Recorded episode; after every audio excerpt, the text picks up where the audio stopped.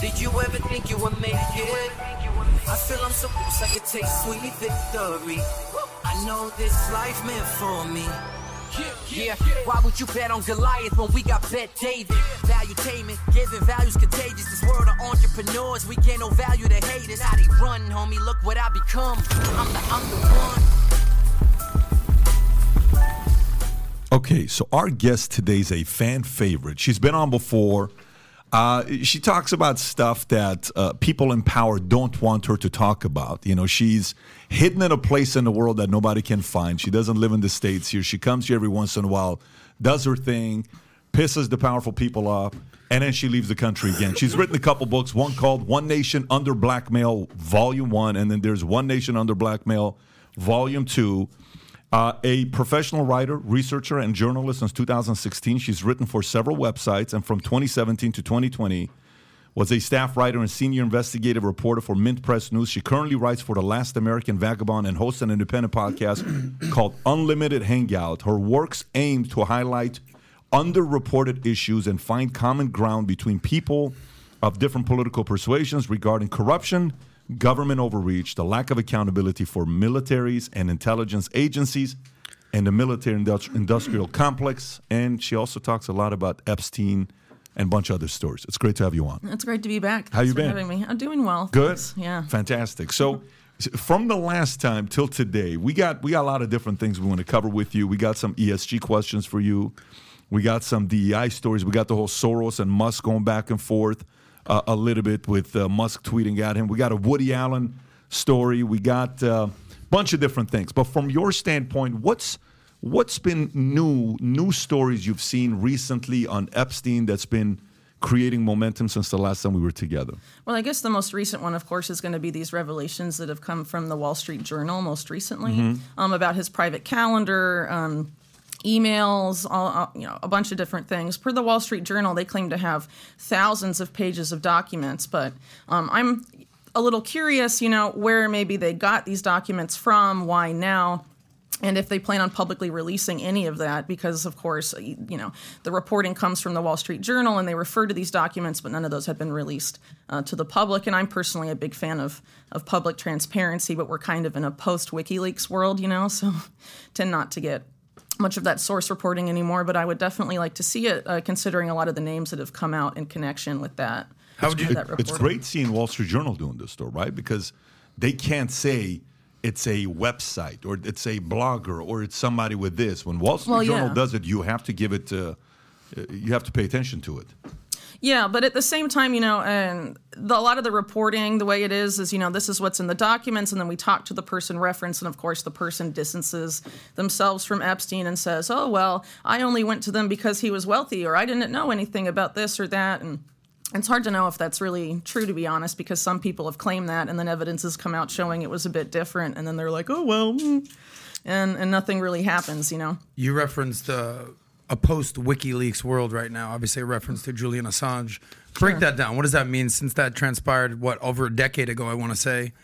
What? Where do you see the the current state of affairs today? so I sort of, you know, uh, looking at like Assange and WikiLeaks, you know, what they were doing, obviously, before um, Assange was incarcerated, uh, was taking source documents that they received and putting them out for the public uh, to look at and view and draw their own conclusions. And it, you know, how investigative reporting has changed since then is I think pretty clear. I mean, you compare a lot of the how WikiLeaks handled, you know, uh, their access to source documents versus something like the Twitter files, for example.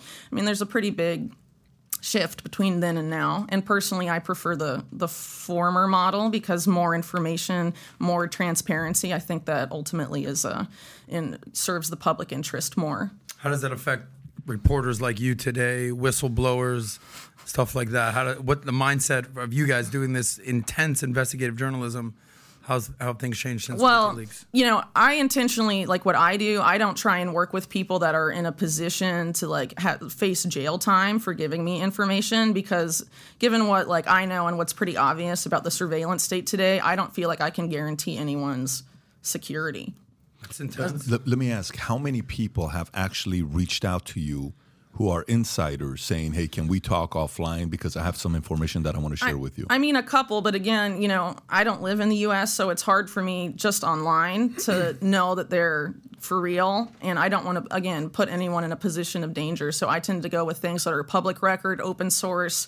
Um, but people that do want to work with those types of sources, everything that's happened with Julian Assange and WikiLeaks, and even you know, with um, with what happened with Snowden, and then a lot of the people that, for example, leaked documents or shared documents with the Intercept, for example, three of those guys went to prison and that was after Snowden and Assange. So I think there's definitely been a, an intentional chilling effect on on that sharing of, of transparency, and I think obviously that's in great detriment. Um, and when, when what about your personal? Like, do you ever worry about them? I mean, because it's completely possible. If they could get to somebody in jail and say that he committed suicide, how we like? Do you, do you fear for your own safety at all? Well, I mean, people ask me that a lot, but frankly, you know, the state of the world today, um, I feel like it's incumbent on all of us to stand up and say something. And again, I'm not trying to work with like classified information and stuff, mm-hmm. you know.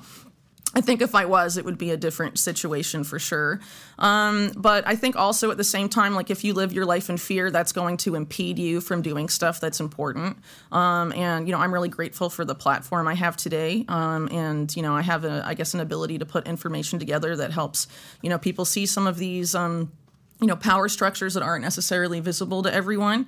Um, and i feel like it's you know my duty and responsibility to do that because frankly you know the more people we really need to uh, raise awareness i think about about these you know power structures these situations and, and how we got here because you know especially if you're a parent of, of, of kids like i am i mean you know, you just let things keep going this way, it's not going to be good for anybody. So, you know.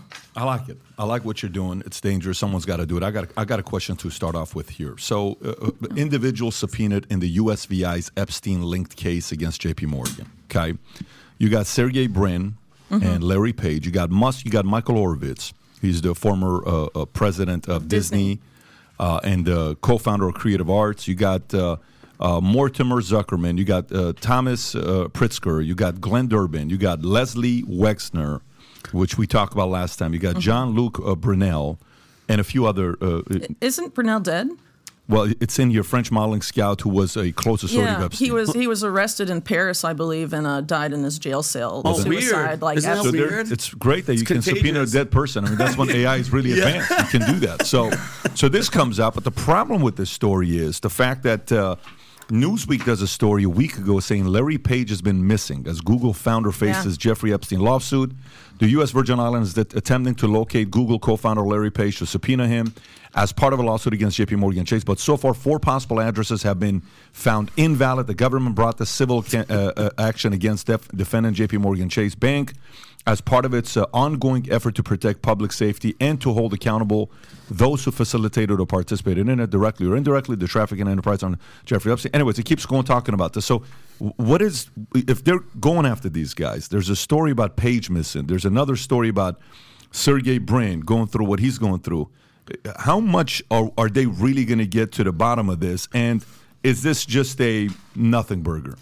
You know, I don't know. Some of the other cases, I think, to an extent, were sort of like nothing burgers, and some of these stories about past cases being unredacted. You know, a lot of the, those redactions, it was actually kind of known what was there. This seems a little bit different because this is the first case I'm aware of where they're subpoenaing so many billionaires. Uh, you know, so that should be kind of an indication that they at least more than other cases, sort of seem to be interested in getting more to the bottom of the money aspect. And again, this is the J.P. Morgan case. Mm-hmm. And as I'm sure you all are aware, uh, the Attorney General of the USVI, after filing this case, gets fired just a few days after. So, of course, there's a lot of speculation that her firing was related to her filing of this particular case. And, um, you know, when it comes to some of these tech billionaires, I think that's interesting too, because, you know, in, in my work on Epstein, you know, there's a lot to be said about the Edge Foundation. Uh, Epstein was funding them very extensively, including being like their only financing source for several years. Uh, it was run by publisher John Brockman, who was a science publisher, and they had this annual, uh, I think, billionaires dinner they called it, which brought Epstein into contact with a lot of these big tech names, and a lot of uh, you know the biggest names in tech, including uh, Jeff Bezos, Musk, Zuckerberg, uh, Brin, and Page. You know, have all come up in the Epstein case even before these subpoenas. Um, So, you know, I think that's that's pretty interesting. And another thing too that I came across recently is that a lot of these big tech companies have data centers in New Albany, Ohio, and the land on which those data centers sit is owned by the New Albany company, which Epstein actually set up for Leslie Wexner and invested in and was a general partner in that company at the time that it was planned to court big tech uh, to that particular area. You know, it's interesting you're saying this. We had Mike Tyson on yesterday, and he said something. so uh, uh, some of these, like when you're when you start doing business, you get invited to parties. Okay. Oh, sure. And when you go to these parties, you're like, hey, meet this guy. Hey, meet that guy. Hey, meet this guy. Hey, meet that guy. You're like, oh, okay, great. Hey, meet this guy, Jeffrey Epstein. Oh, shit, you're that guy. Yeah. Oh, damn, somebody just took a picture. Here we go. This is what's going to start. So Mike Tyson's at an event in Phoenix. And he says, this one guy comes. If he can pull up this picture, Rob, he says, this one guy comes. He starts shaking my hands and, you know, he looks very fragile. He's like, man, I felt so sorry for this guy and he shook my hands. His hands were really small and he was timid. I said, listen, if anybody does anything to you, I got your back.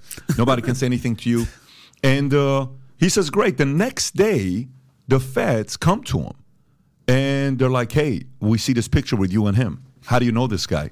He says, well, did somebody do something to this guy? Poor guy was, uh, you know, I saw him being bullied. I, I want to make sure he's being. He says, no, we want to make sure you're okay because he is.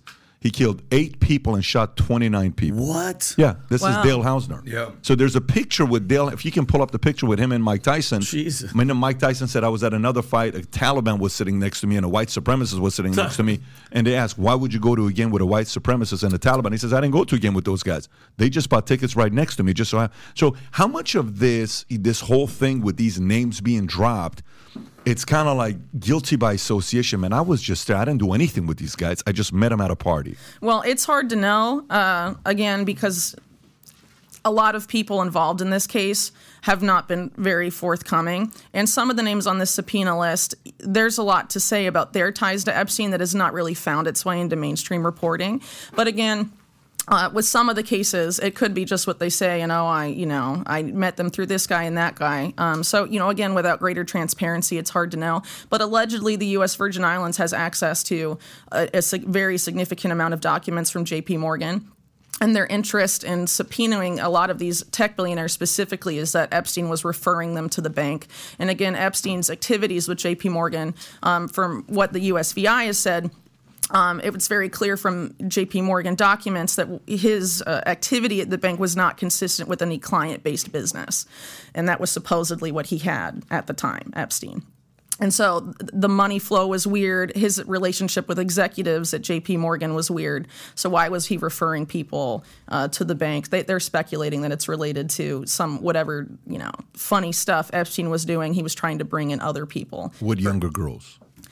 Well, in the case of Jes Staley, that's true. But again, you know, uh, and I think we talked about this last time. Uh, as I see it, Jeffrey Epstein wasn't just a sexual blackmail mastermind. He was also very talented at the world in the world of shadow and offshore banking. So anyone that wanted to get involved in that, whether it's for things like tax evasion or all sorts of stuff, I mean, that doesn't necessarily involve sexual blackmail or interest in a sexual interest in minors, right? But, but here's the thing, though. This is the problem, though, with the, with the Epstein story, because the only thing people think about when they see a picture with you and Epstein, if they see that online, the first reaction everybody gets, they don't think about tax evasion, they don't think about blackmail, they don't think Oh, about exactly. The, the only thing they think They about, think oh, pedo. this guy probably hooked up with a 14 year old girl. So I I understand what you're saying. In that sense, okay, he got close to uh, uh, J.P. Morgan Chase, and hey, they have this thing where he's brokering deals and he's bringing money over to them. I, I can see that. I can see how myself, you know, I refer God knows how much business to my advisor that I'm working with at certain bank, and he does my stuff. So when I bank with someone, or I use a technology, or I use someone, I'm like, go to this guy, and they've probably made a lot of money through those referrals. Obviously, this is at a larger scale because he's bringing a billion dollars, half a billion dollars, mm-hmm. three hundred million dollars, and Jamie Dimon's going to take those accounts. He's not going to say no to it, but No. the difference between receiving that referral and the other aspect of Epstein, that's not only career ending, that's reputation, that's legacy, that could destroy yeah. your in, in your reputation in every way. So if we can isolate the two, let's do that. So from your research, this is your world where you study this, you you you've created so much momentum right now with what you're talking about and the sources you're referring to. Let's go one by one by one. Larry Page and Sergey Brin. Sergey Brin. Mm-hmm. based on the research you've done, what what have you learned about those guys from Google? Okay, so as far as Google as a company goes, from the very beginning of that company, they took um, national security state money, specifically CIA money, and throughout their Wyndham Hotels and Resorts makes travel possible for all. Whether it's the long haulers looking for a great cup of coffee, a roomier rest for the on a whim road trippers, or a place to make summer memories with the whole family.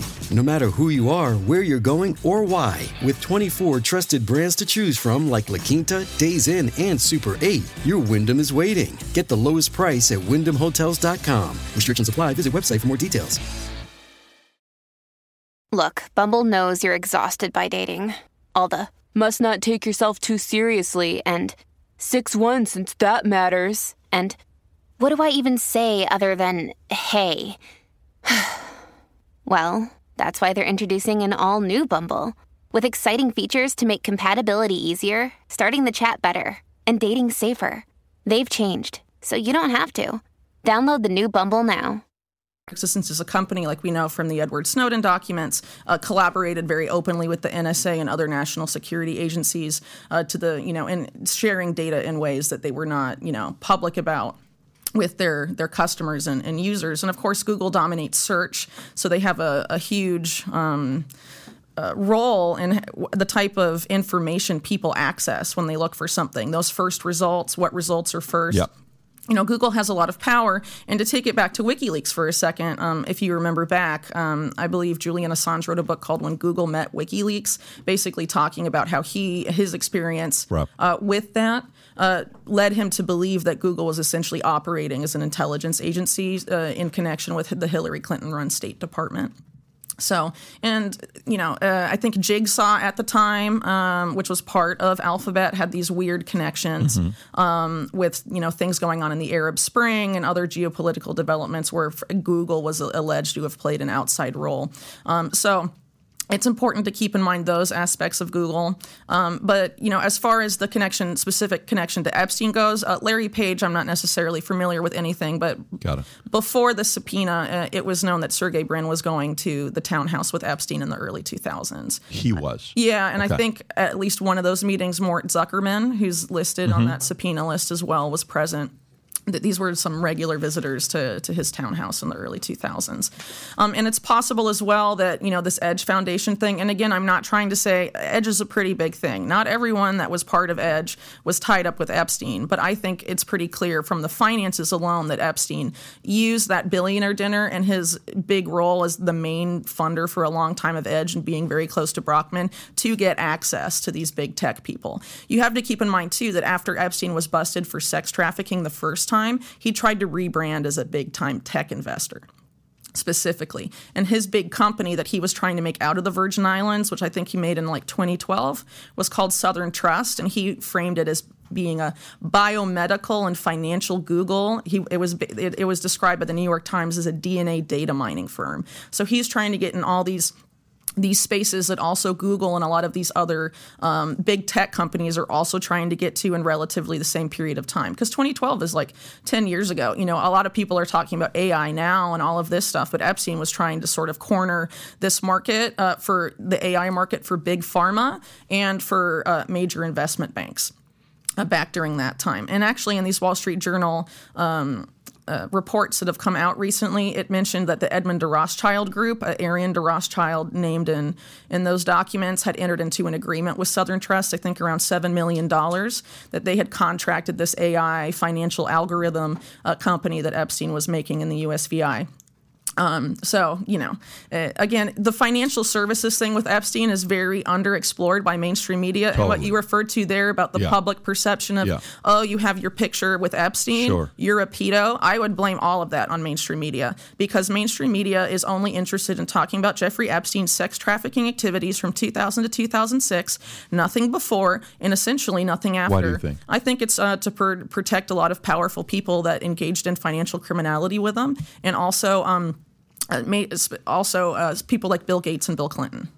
as well, because a lot of that, uh, you know, their ties, uh, for example, with Gates, that goes back to the 1990s. Mainstream media says it was 2011, and the reason I think they say that is to uh, Gates didn't have any role in Microsoft at that time. If you look back before then, there's a lot of Gates and Maxwell family ties to Microsoft, and other Microsoft executives, Linda Stone, Nathan Myhrvold, documented Epstein ties with them back in the late 90s. Um, and I think, you know, if you take, you make the Gates Epstein story just about the Gates Foundation and not about Epstein and Microsoft, uh, I think that's a, you know. I want to stay on this because we're going to go to Gates and, and, and uh, uh, Clinton as well. So Elon Musk, Elon Musk being uh, uh, linked to a name like this. The, the, the thing that concerns me is the following. Here's what concerns me. I have four kids. As a parent or a guy that's running an insurance company or any business, I always watch your trends to see if it's all of a sudden out of whack, someone's influencing you negatively, or you're about to go to a bad place in your life. So, for example, if you're generally a person that doesn't drink, doesn't smoke weed, doesn't do drugs, and you're pretty stable, all of a sudden you're doing stuff that you've never done for 20 years. I'm like, something's going on with this. Your decision making is going this way. Or you used to be good with this guy and this guy was an enemy and this guy's a true bad enemy all of a sudden you start defending this guy out of nowhere Yeah. in front of people like hey th- th- that is not you. You've never really defended this guy. What does he now have on you? So when i see you know the questions with elon musk is hey you know he announces ceo the new ceo that's coming the ex nbc universal lady who comes in and you know world economic forum Mm-hmm, Yeah, everybody's yeah. losing their minds. I asked a question i did a poll the other day on twitter Rob, if you pull it up, uh, I said uh, good hire, bad hire, let's wait and see. Good hire was 6%. Wow. Bad hire was like 20 something percent. Let's wait and see was like 60 something percent, right? On what people want to see. But when, when that was made, the same day or the next day after he made the hire, you saw the uh, article comes out about Musk. You saw what Soros article comes out, and you see what uh, Musk out of nowhere. If you want to pull up what Musk tweets at Soros the next day, calling him, you know, Soros is. Uh, Magneto. Magneto, and then Oh, I- there's I a- didn't see that. Oh, you didn't see this? He says Soros No. is Magneto. I may have been traveling when, Yeah. when this You- happened. yeah, so. I'm sure. So he says, yeah, Soros is Magneto. If you want to show this tweet, Soros reminds me of Magneto, right. right. And this thing just takes off 42 million views on this tweet. So everybody's responding. I can't believe you said this. He's trying to do this. The reality is, Magneto was also a guy that dealt with the Holocaust, and the story is a survivor of it, and that's kind of what he's going through. So it's really a cause behind it. Anyways, so my concern becomes when somebody that's been, here's what I'm for, I'm for this, I'm for that, I'm for this, I'm for, we got to get off of advertisers, we got to be doing all subscription. All of a sudden, you bring in an advertising agency, uh, a veteran in the marketplace to go and get advertisers. And you know she's a BlackRock, edifying Larry Fink, edifying fake news is not real. Yeah. Did something happen? Did they find, or they like that's the part that kind of throws me off sometimes. Well, I think some of these, there's, you know, I see Elon Musk as a person who has like a very specific persona he wants to project to the public, and then there's business Musk, right? And I don't think they're necessarily always the same person. So, you know, um, for example, Elon Musk, a lot of people maybe forget, you know, he's a big military contractor. And also, you know, the Space Force, that's also an intelligence agency. So he's technically a military and intelligence contractor. Uh, in order to keep your contracting business with those things, there's certain rules you have to play by, and certain things I would assume you can and can't say or you'll lose those lucrative lucrative contracts. And if you look at someone like Elon Musk and his his business history, a lot of his companies would not have been successful. Uh, uh, access, uh, sorry. Would not have been successful without significant subsidies from the government. So, you know, uh, I feel like in order to get those deals, there's certain rules you have to abide by to an extent, um, at least when it comes to your business decisions and certain things, right? So maybe he wants to project, you know, this persona of like, I'm one of the bros, I'm one of the guys, you know, I believe in free speech and all of this. And certainly when he bought Twitter, that's what he said. But then it became, you know, oh yeah, free speech, but not freedom of reach. And now it's sort of changing again with the appointment of this new uh, CEO. And again, you know, I don't really have any high hopes, and I didn't necessarily when uh, Musk bought Twitter, just because I, I tend to be kind of skeptical and I guess you could probably say cynical um, about these types of. Um, types of people. And you know i personally just from my own um, you know uh, experience with epstein research i have found uh, musk not to be very upfront about some of those connections there. So for example you know he'll be like a lot of people like to bring up the the picture of him and Ghislaine maxwell from 2014 he'll say he was photobombed and all of this. But um he won't bring up the fact, well, at least uh, reporters seem to have forgotten uh, that Kimball Musk, his brother, who was uh, who's uh, on the board of Tesla and SpaceX, um, was introduced to a member of Epstein's entourage who had dated Epstein and lived at the apartments on 301 66, uh, 66th Street East, where all these traffic girls lived. A girl from there starts dating Kimball Musk, and somehow Epstein is allegedly granted access to SpaceX facilities and tours and then is allegedly advising Tesla, according to the New York Times. Uh, reporter James Stewart, who was told by someone else that Epstein was advising Tesla, and then goes before Epstein's 2019 arrest and most of his public infamy, goes and asks him about if the rumors were true. And Epstein says yes. And this is during a time when uh, Ep- uh, Musk is saying he's trying to secure uh, capital to take Tesla private, I believe. And this was allegedly involving um, one of the Saudi uh, wealth funds of the Saudi government. And at that time, Epstein was very a very very close advisor to Mohammed bin Salman, who had recently come to power. And if you remember back to when the Epstein story really the scandal sort of broke in 2019, it wasn't just talking about his townhouse having all these pictures of him and Clinton. There were there were a lot, probably as much as Clinton, of Epstein with uh, MBS, Mohammed bin What's Salman. the relationship? Out of that's pretty random for a Jewish businessman with maybe ties to the Mossad to be doing business with Well, the Saudi yes, kingdom, but, MBS. Yes, but Mohammed bin Salman was brought to power in a way that was very uncharacteristic for Saudi Arabia. You know, there it's not father to son hierarchy, right? It's like seniority within the royal family. Usually it's like elderly uncles hmm. that become the next crown prince and whatnot. And he was very young in his 30s when he came to power. And he hammered out things like the Abraham Accords with people like Jared Kushner. He was texting Jared Kushner all the time, who, of course, has a very close uh, relationship with uh, the Netanyahu family, for example. So, again, that seems rather uncharacteristic as well. And it's very possible that, you know, given the geopolitical plays, um, in the Middle East and North Africa, a lot of that often has to do uh, with you know e- people that are either for or against Israel. You know what government's going to shifting the balance of power there, normalizing relationships with Israel, and so the Abraham Accords obviously were a huge step towards normalizing relation the relationship with Israel in the region, and they may have seen. Um, you know, oh, there's this uh, upstart prince that's really ambitious, and if we can get him in, then maybe he, you know, he'll help us push that normalization just a bit further. So, you know, there's a lot of question marks there, but it seems to me that that may have been something to do with it. And I also think this might be the thread to pull on to find out the real reason Epstein was arrested in 2019. Because if you think about who uh, MBS took out, Mohammed bin Nayef, that that guy was very, very close to John Brennan, who was the CIA director. And John Brennan was very unhappy with MBS's rise to power. And if you have Epstein close to MBS, John Brennan, who's also a big guy behind Russiagate and all of this stuff, and around MBS, you have Kushner, right? You have you have Epstein. It seems like there's two intelligence-linked factions, uh, sort of duking it out. And if Epstein was on one side, and the other side sort of wanted to send a message to that side, you know, It, uh, this the article I think you're talking about. Jeffrey Epstein claimed he was helping Elon Musk find a new chairman for Tesla. This That's is one part of the of it. stories. Yeah, that's one of the stories. But uh, again, to me, there's two different stories. Uh, the one is I did business with this guy, and Kimball. You right now, I think he's got a vertical, vertical farming company. he No, started. yeah, he's doing a whole but different thing. this is before. This is before that, yeah. So two different things. So one, for example, I'll give you a crazy story. So I first come to Florida. Okay, I'm doing a project, and we're it's called Mafia States of America. We're having it with uh, all these uh, ex mob gangsters and people that are in that world. I go to this restaurant Casa D'Angelo.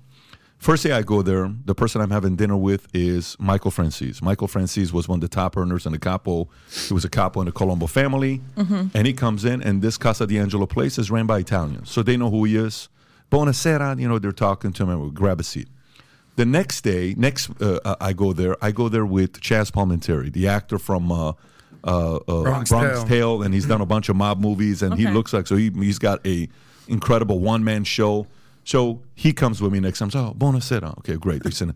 The third time I go eat at this Italian restaurant, Yeah. I bring Sammy the Bull Gravano. Okay, and they see Sammy, they lose their minds. Like, holy shit, Sammy the Bull Gravano, the former underboss of the Gambino family, is here. He's sitting. We're sitting in the same table. By the fourth time, they thought I was an Italian gangster. Okay, and I said, "No, I'm from the Middle East. I am not. I'm just interviewing these guys because I mm-hmm. have a relationship and I'm interested in that world. So we're doing a documentary, a show on this. So the the challenge becomes sometimes when you're seeing, people love to jump to conclusion and say, well, this is what's going on. The part I want to isolate is the following with Musk. I think what Musk is doing, you know, 100% there's the argument of what he's taking from public, uh, you know, government funding, government funding, SpaceX, all this other stuff, even Tesla. He has to answer to that. And that's part of, you know, capitalism where you're getting money, all this stuff. That's a different story. The part that I want to isolate is him being linked to what Epstein did with the curls. There is nothing there with Musk. No, not that I've seen with the girls, Right. but there are significant business ties. And what I just mentioned is part of that. Another part I cover in my book, it's related to these brothers that uh, worked for Epstein and his brother Mark Epstein at OSA Properties, which has been tied to the sex trafficking operation, those apartments I mentioned earlier, owned by OSA Properties. So one of these two brothers, Jonathan Barrett, that worked directly for Epstein and then worked for Mark Epstein at OSA Properties, works for this company uh, called Luminous. And Luminous is an affiliate or related to LS Power. LS Power is a major supplier to Epstein, and they a lot of these directors. Uh, for Luminous, for example, are the same people that were directors for the special investment vehicle that Epstein had with Bear Stearns called Liquid Funding, and also um, uh, in investment vehicles and companies tied to Glencore, which is Marc Rich, who's a well known affiliate of. Um, well, pretty much openly referred to as a Mossad asset and stuff like that. He was a, a commodities trainer, a trader, a fugitive uh, from the U.S. for a long time because of um, helping Israel avoid the the oil embargo of Arab nations. Um, but uh, for example, he was pardoned by Clinton really controversially. Allegedly, this was due to uh, a lot of pressure put on Clinton by Ehud Barak at the time, um, and things like that. So anyway, um, you have sort of those shared connections and um, the Kimball Musk thing, and then uh, you have a woman named Nicole Junkermann that I wrote a lot about in the book, who has invested in recent years uh, very extensively in SpaceX. And Nicole Junkermann maybe I should backtrack a little bit before getting to Nicole. So basically, um, what I note in my book is that there's the sex op- sex trafficking operation of Epstein everyone knows about, but there seems to have been another parallel operation that he used for influence ops, I guess you could say, involving women, but they were of age. They were women that were well educated in some cases, and probably most of the cases, but at least a few cases we know about. Epstein financed their graduate education and helped connect them. Uh, they ended up marrying or dating powerful people, sort of in his circle. So allegedly, Trump is one of these guys, right? So his girlfriend before Melania, Celina Midelfart, Epstein was taking her Terrible with him. last name. Yeah. Horrible, know. horrible name. Well, she's she's she's Norwegian. that. She's Norwegian, so maybe in Norway. It's like a P F A R T. No, no, no, it's far. It's, spelled fart. It's middle fart. Yeah, she's a Middle she's a Norwegian heiress, very tragic. attractive despite the last name, I guess. Um, yeah. so that probably helped her out. for her. That Yeah, yeah. Uh, but you know, she and a couple of these other women that Epstein was taking to the Clinton White House in the '90s ended up m- marrying very powerful people.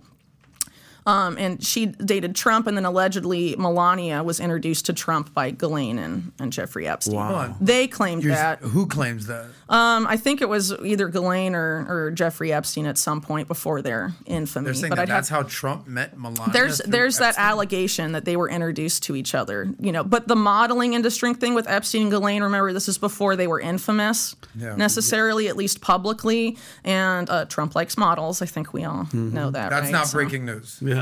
But I mean, it's not like it was, oh, look, meet Melania, who's underage at the time. Right. It wasn't like that. So again, you know, if you're trying to secure influence with powerful people and you don't think they're susceptible to your sex blackmail op involving minors, you can be the matchmaker that sets them on the path to marital bliss, right?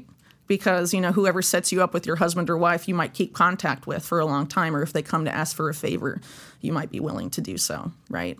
So there's a few other cases where this happened. And one of these women is Melanie Walker, that we can talk about later because she's part of the Bill Gates Epstein connection. This Junkermann lady, I'm curious. Yeah, so uh, Nicole Junkermann is appears to be another one of these women. So she's not an Instagram model. No, but she was a model. She's Okay. a former model, and now she uh, is married to some Italian oil billionaire. Right. Um, uh, very, very wealthy. He's much older than her, I think, Yeah, by I like saw that. Yeah. He's 63 or something like that, 66. And she's she's very attractive, right? Um, Ferdinando Brachetti Peretti. Yeah, something like that. Yeah. And so um, allegedly, you know, there was this meeting in, in September 2002 in the United Kingdom at a home that is owned by Wexner, and Nicole Junkermann was on Epstein's arm with an unknown brunette woman, woman and was passed off to these two U.S. senators that were there.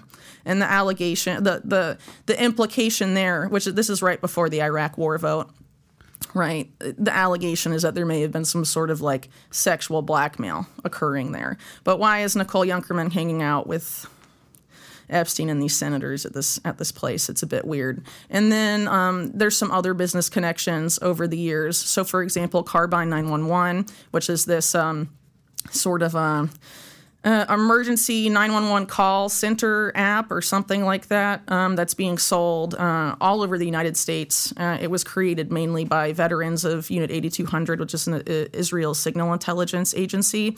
Um, it was chaired, and one of their main investors was Ehud Barak, who, of course, we know by now was very close to Epstein. And Barak urged Epstein uh, to invest, at least of what we know, at least a million dollars into that company. And apparently, Leslie Wexner also invested a lot of money. And at that same time, of course, Ehud Barak was getting a bunch of money from the Wexner Foundation. There was some weird stuff uh, going on there. But one of the directors at the time when Ehud Barak was on the board, and Pinchas Buchris, who's former commander of Unit 8200, and some of these other guys in this network, Nicole Junkermann's on the board of directors as well. And now she's invested in, in SpaceX. So she's one of these sort of uh, Bond girls, I guess you could say, that was sort of around Epstein in this category with Melanie Walker, and now you know. You know, you know what it is for me. Like, I, I, you you can't control who invests into your company. Okay. Uh, uh, uh, you can and you can't. I mean, let me rephrase that. Yeah, you, but to an extent. So take Elon Musk and Twitter, for example. What does Elon Musk want to do with Twitter? He wants to make it X the everything app. Mm-hmm. And he specifically, as a model for that, refers to WeChat. Mm-hmm, right? Mm-hmm. And a lot of people don't really like WeChat, at least in the US, because it has so much data about everything you do. And if data is the new oil, as is often being said, whoever owns the everything app is going to own most of the data. They're going to be the new oil barons, the data barons of this era, the new Rockefellers. There's no question about right? it. Yeah. Yeah. So WeChat, the same parent company of WeChat, is a major investor in Tesla and their most active shareholders. So it's kind of weird a little a bit. Chinese company. Think. Yeah. So I think it would be, you know, why does he want to replicate the same thing? WeChat is a big investor in who? No, the parent company of WeChat. I think it's Tencent, if I'm not mistaken. It's a big investor in what? In Tesla. In Tesla. Mm-hmm. And he wants to replicate, bring WeChat here, right? You know, I personally, you know, if you're against the WEF, sort of like, you know, Musk postures about being against the WEF, and they're all about this type of, you know, digital WEF ID. Being World Economic well, Forum. sorry, yeah, yeah. Uh-huh, World Economic yep. Forum. But it's not just exclusive to them, right? There's a lot of other interested parties, sure. including Bill Gates, for example, a big force behind ID 2020 and all of that. A lot of this particular network's very interested in creating sort of this everything app because everything you do, finances, social media, all of it is in one centralized place, and you get all that data. Like a right? super app. Yeah. What is this ID 2020? What is that, uh, Uh, it's a public-private partnership that was overseen. It was created uh, under the aegis of the uh, or the auspices of the United Nations, and it, I think it's the Rockefeller Foundation um, and it's um, some other nonprofits that were created by the Gates Foundation, like Gavi, the Vaccine Alliance. Uh, but Bill Gates is a big proponent of of this whole digital ID paradigm for sure. Yeah, uh, but I mean the benefit of it, if you're one of these guys, you know, you get all the data data and you can sell it to security agencies, you can sell it to whoever, right? Because if data is the new oil, that's the way to make money. So you get everyone's data on that app. That's one thing. But at the same time, keep in mind, too, Musk is a military and intelligence contractor. And historically, if you look at the ambitions of the national security agencies as it relates to mass surveillance, they have wanted a thing like that for a very long time have everyone's data in one place. We can know exactly what they're doing at all times. And then also there's this interest on on their part as well of using AI to predict what will happen, sort of this pre-crime paradigm in a sense. Like Minority Report, where they know Yeah. what's happening before it even happens. Well, they, it- it's been being piloted or has been piloted in the past by companies like Palantir, Peter Thiel, who you know did PayPal with Musk, right? The predictive policing And actually, William Barr under Trump uh, created a pre crime program in the United States called DEEP under the Department of Justice that has um, arrested some people for their social media posts and, and stuff like that. Arrested for their social media. Under posts. under the guise that they're preventing mass shootings before they happen. Well, that was at the time. That was the big concern at the time, right? There's a, there's a part of that. There's a part of that that It's a uh, slippery slope, It, you know. it is, but but predictive analytics take take data out. Like predictive analytics, if you want to go have a job that's going to be protected for you for decades, if you want to major in something that's going to be safe, go major in predictive analytics. Everybody's hiring predictive analytics. There's a form of predictive analytics that's without data. A teacher watches a kid in school and says, "That's the behavior you're showing."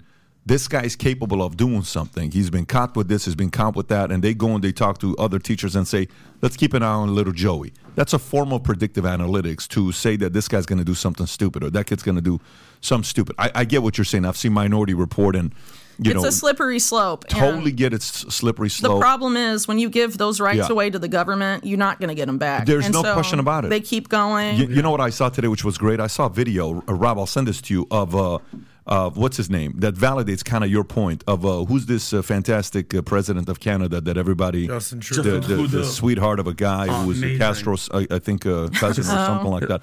But the, I want to send this to you. So this is th- this kind of validates what you're saying, Rob. If you can just play this real quick.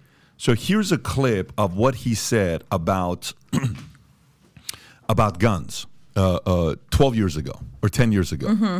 And he says, the one thing about uh, Canada, and he's talking in a very nice, gentle yeah, way. he does that, doesn't yeah, he? he says, you know, this is Canada. We are gun loving.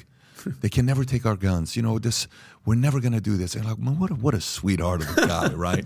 And then, t- you know, 12 years later, uh, effective today No. in Canada. We will, uh, you know, no more. what happened to this guy?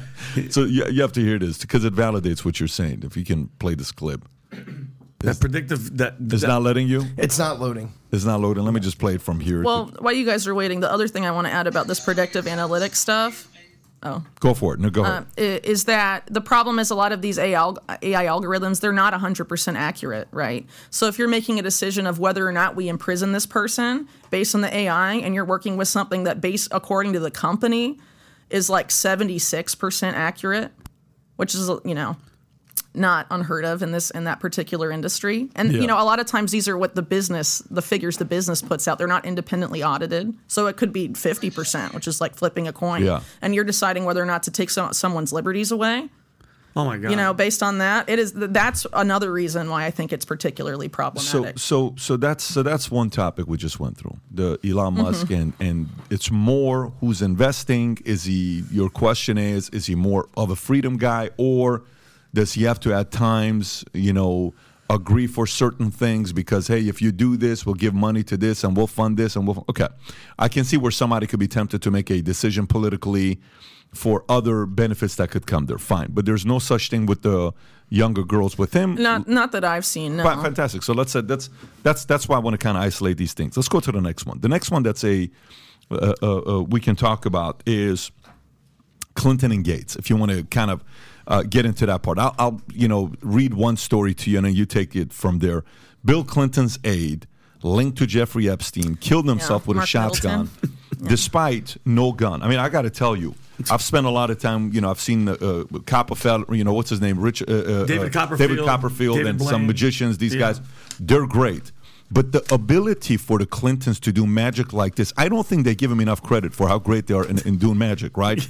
Mark Middleton, a former advisor to President Clinton, was found dead in May 2022 in Heifer Ranch in uh, Perryville, Arkansas. He was uh, discovered hanging from a tree with a gunshot wound in his chest, despite no evidence of the weapon that killed him. Middleton had ties to convicted child trafficker Jeffrey Epstein, repeatedly signing him into the White House during his tenure as Clinton's special advisor. The investigation into Middleton's death by Perry County Sheriff's Office raises more questions than uh, uh, answers. Middleton's body and car were found at Heifers Ranch, which is owned by non-government organization allegedly connected to the Gates Foundation and Clinton Foundation. The release of the investigation report was delayed due to Middleton's family's concerns about the publication of harmful, un, uh, substan- substanti- substantiated and hateful uh, articles on the internet. The judge allowed the dis- uh, dissemin- dissemination of certain details, but prohibited the release of images. Middleton had a controversial history, including being implicated in exploiting his access to impress business clients while working at the White House in the 90s. So, Yeah. how do you do that? I mean, how do you kill yourself with a shotgun and hang yourself at the same time? Mark Middleton. Again, this is another reason why no one, I don't think mainstream media lets anyone talk about the Clinton Epstein relationship before the year 2000 or until uh, Clinton left office. Mark Middleton was a central figure in some very significant Clinton era scandals. It was not just him abusing his access to the White House after he left. I'll give you an example. Congress was investigating Mark Middleton at the time 9 11 happened. And of course, 9 11 happens, they move on to other stuff, obviously. But before then, the Bush, the Bush administration, George W. Bush's first time invoking executive privilege was to block the release of documents to Congress uh, about a couple of, about three different things. One of those was Mark Middleton. Why is Bush stepping in to protect a Clinton aide? That should tell you that there's something bigger there with Mark Middleton. And then if you look at when Mark Middleton was called to testify as part of these investigations, he pleaded the fifth 28 times, including to the question, Are you a foreign agent? Wow. So there's obviously a deeper story here. The question is, why wasn't Mark Middleton, uh, you know, suicided, whatever you want to call it, back then? It, you know, why did it happen so recently? I would argue it's because in 2019, when the Epstein case broke, it was alleged by the Daily Beast that Epstein had only had five meetings with Mark Middleton. And then you find out from Daily Mail gets White House visitor logs a couple of months, maybe like 4 months before Mark Middleton's found dead. It was uh, around 15. It was much higher. Something was going on. And then, if of course you go and look at what was Mark Middleton involved in at the time he was meeting with Epstein and what was Epstein doing, it starts to get really weird. Um, Epstein, at the time he was meeting with Mark Middleton on behalf of Leslie Wexner, was involved in renegotiate, uh, uh, the relocation of Southern Air Transport from Miami, Florida to Columbus, Ohio, uh, where it would ostensibly be mainly running cargo for Wexner's company, The Limited. Have you ever heard of Southern Air Transport? Southern Air Transport used to be Air America. It was the CIA's Hmm. yeah, I knew this. proprietary airline. And Wexner bought it. He bought the bunch of the. Well, he didn't buy it, but he basically pulling levers got a very attractive ta- incentive package developed by the government of Ohio taxpayers on the hook to relocate Southern Air Transport. Right. Promises of bringing all these jobs, which never materialize, uh, and uh, basically Southern Air Transport gets pumped and dumped and uh, goes bankrupt uh, a few years after this move by the end of the 90s. But anyway, it was being uh, in, 19, in the 1980s. It was the main airline for Iran Contra arms and, and, and weapons dealing, and then gets involved with some weird stuff going on with uh, the the first Gulf War. And with that history, that is the specific airline sought out by Epstein and Wexner. They could have gone for any other airline in the U.S. There's a lot. They first tried one called Arrow Air, also tied to Iran Contra, and also the BCCI scandal. Then they go to this uh, Polar Air Cargo, which is a joint partnership of three companies, one of which is Southern Air Transport. The other two guys kick out Southern Air Transport. The Limited dumps Polar Air Cargo and goes straight to Southern Air Transport.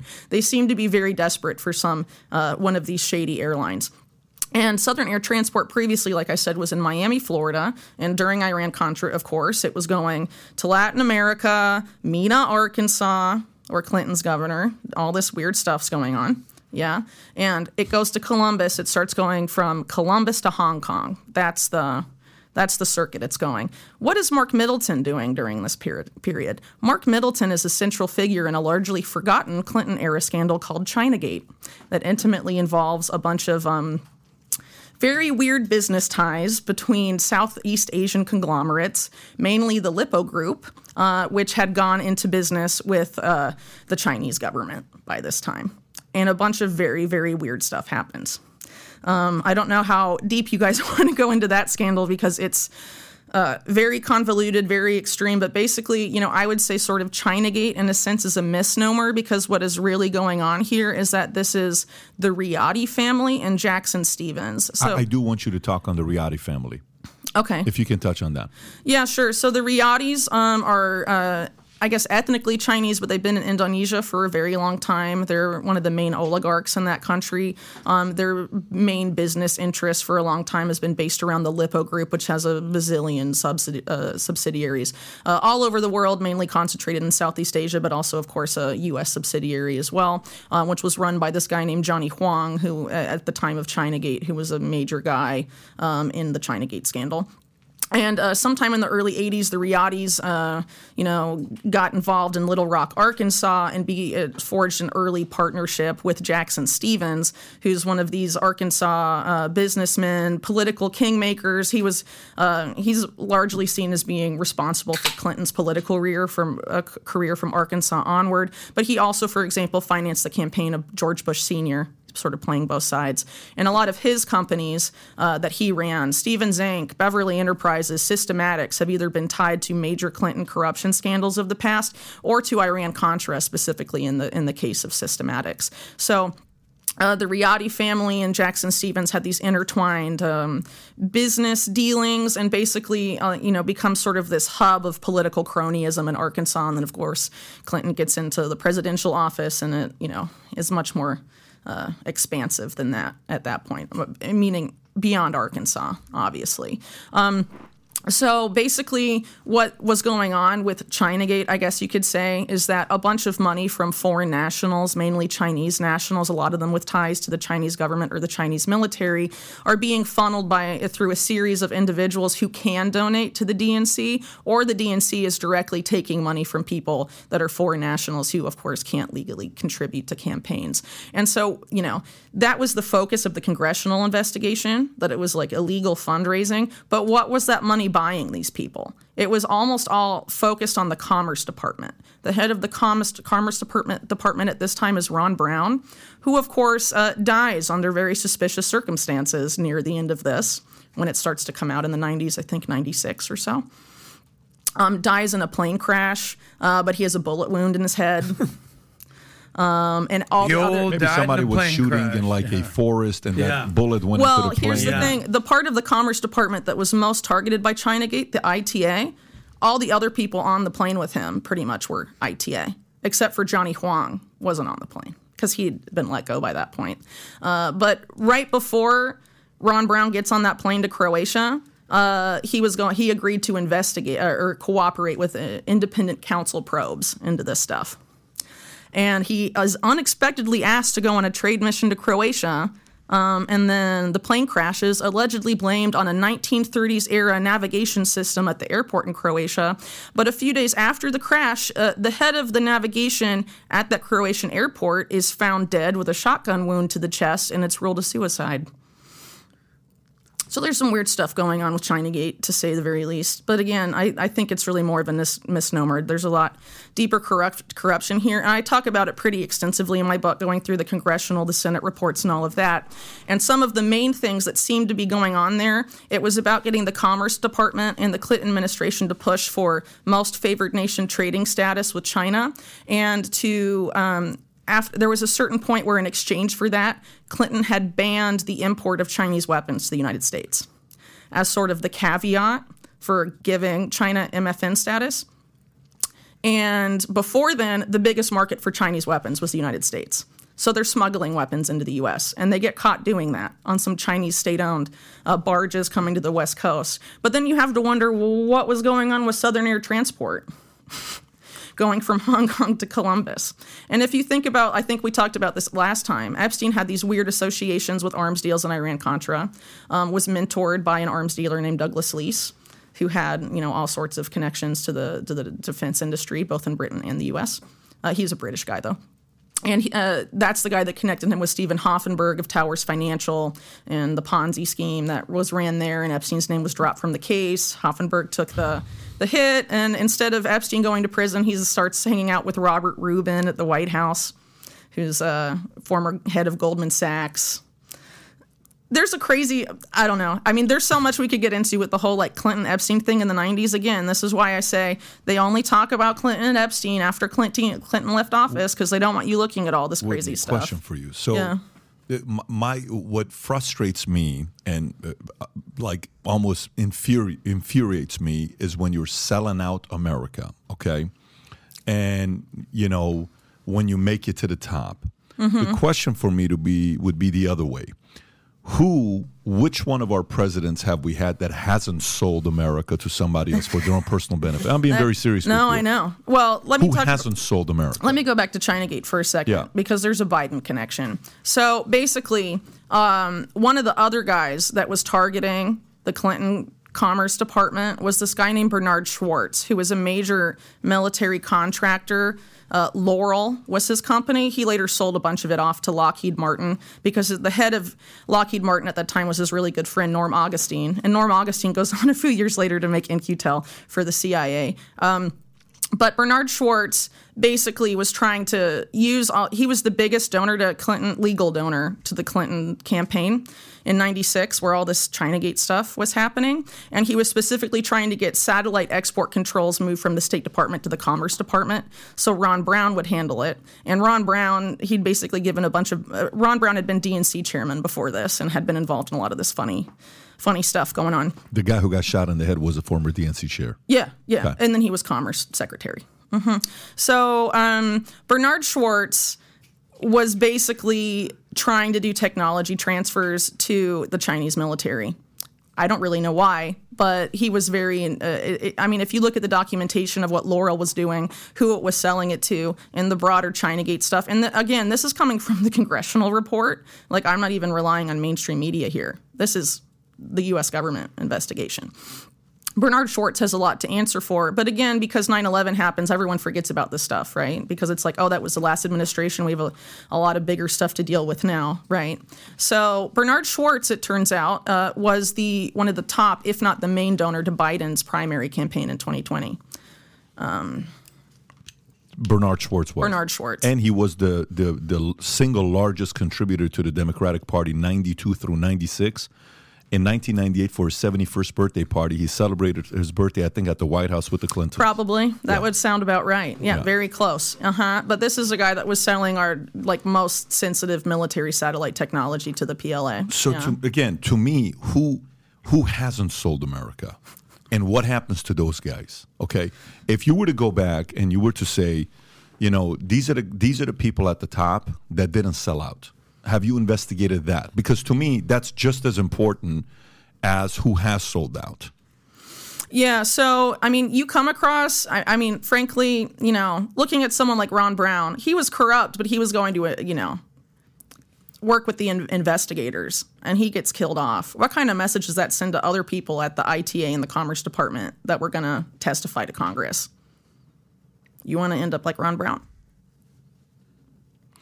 So you're saying that behind closed doors, those types of th- talks are happening where I think it's very possible. Most definitely. Yeah. Um, I mean, to think it wouldn't, uh, I don't know. Um, again, it's hard to say because I don't know.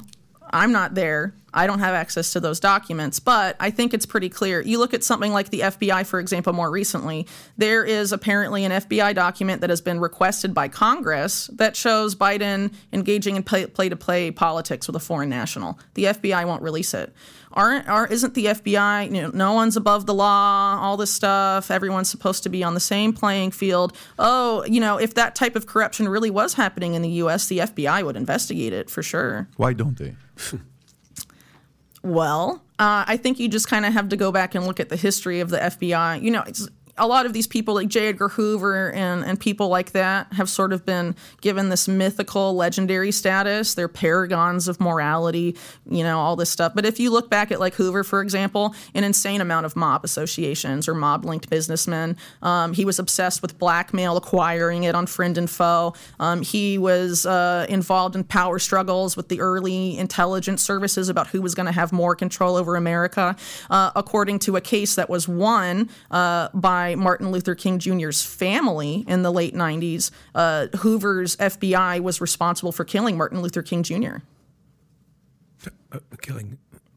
Yeah. Hoover's No, okay. FBI linked to killing Martin Luther King Jr. Yeah, there there was a civil trial that was brought by King's own family, and they said, and, and the result of that was, yeah, it was the FBI. Winnie, I have a question for you. And that was the 60s. So if nothing happened to them then, what do you think's going on now?